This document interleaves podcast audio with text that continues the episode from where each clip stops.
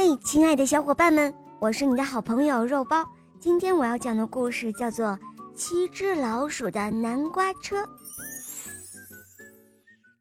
南瓜园里跑进了七只老鼠，它们正在躲避一只可怕的大猫。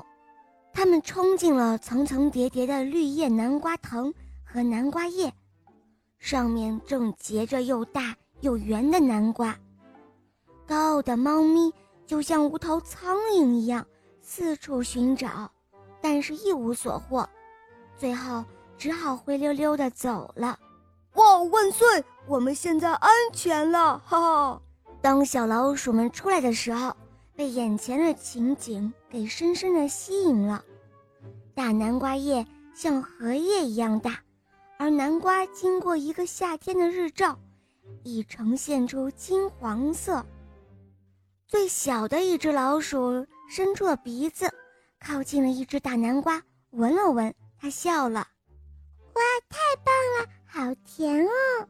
这肯定是我见过的最大的南瓜了。”“呃呃，可是我饿了，呃，我猜这大南瓜还是待在我的肚子里会比较好哦。”嘿嘿。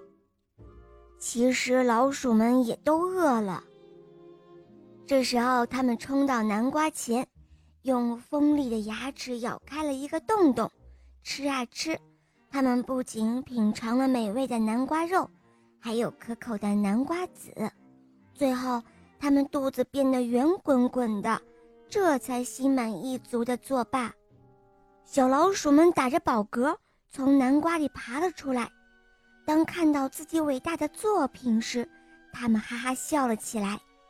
哈哈，瞧啊，这南瓜已经千疮百孔了。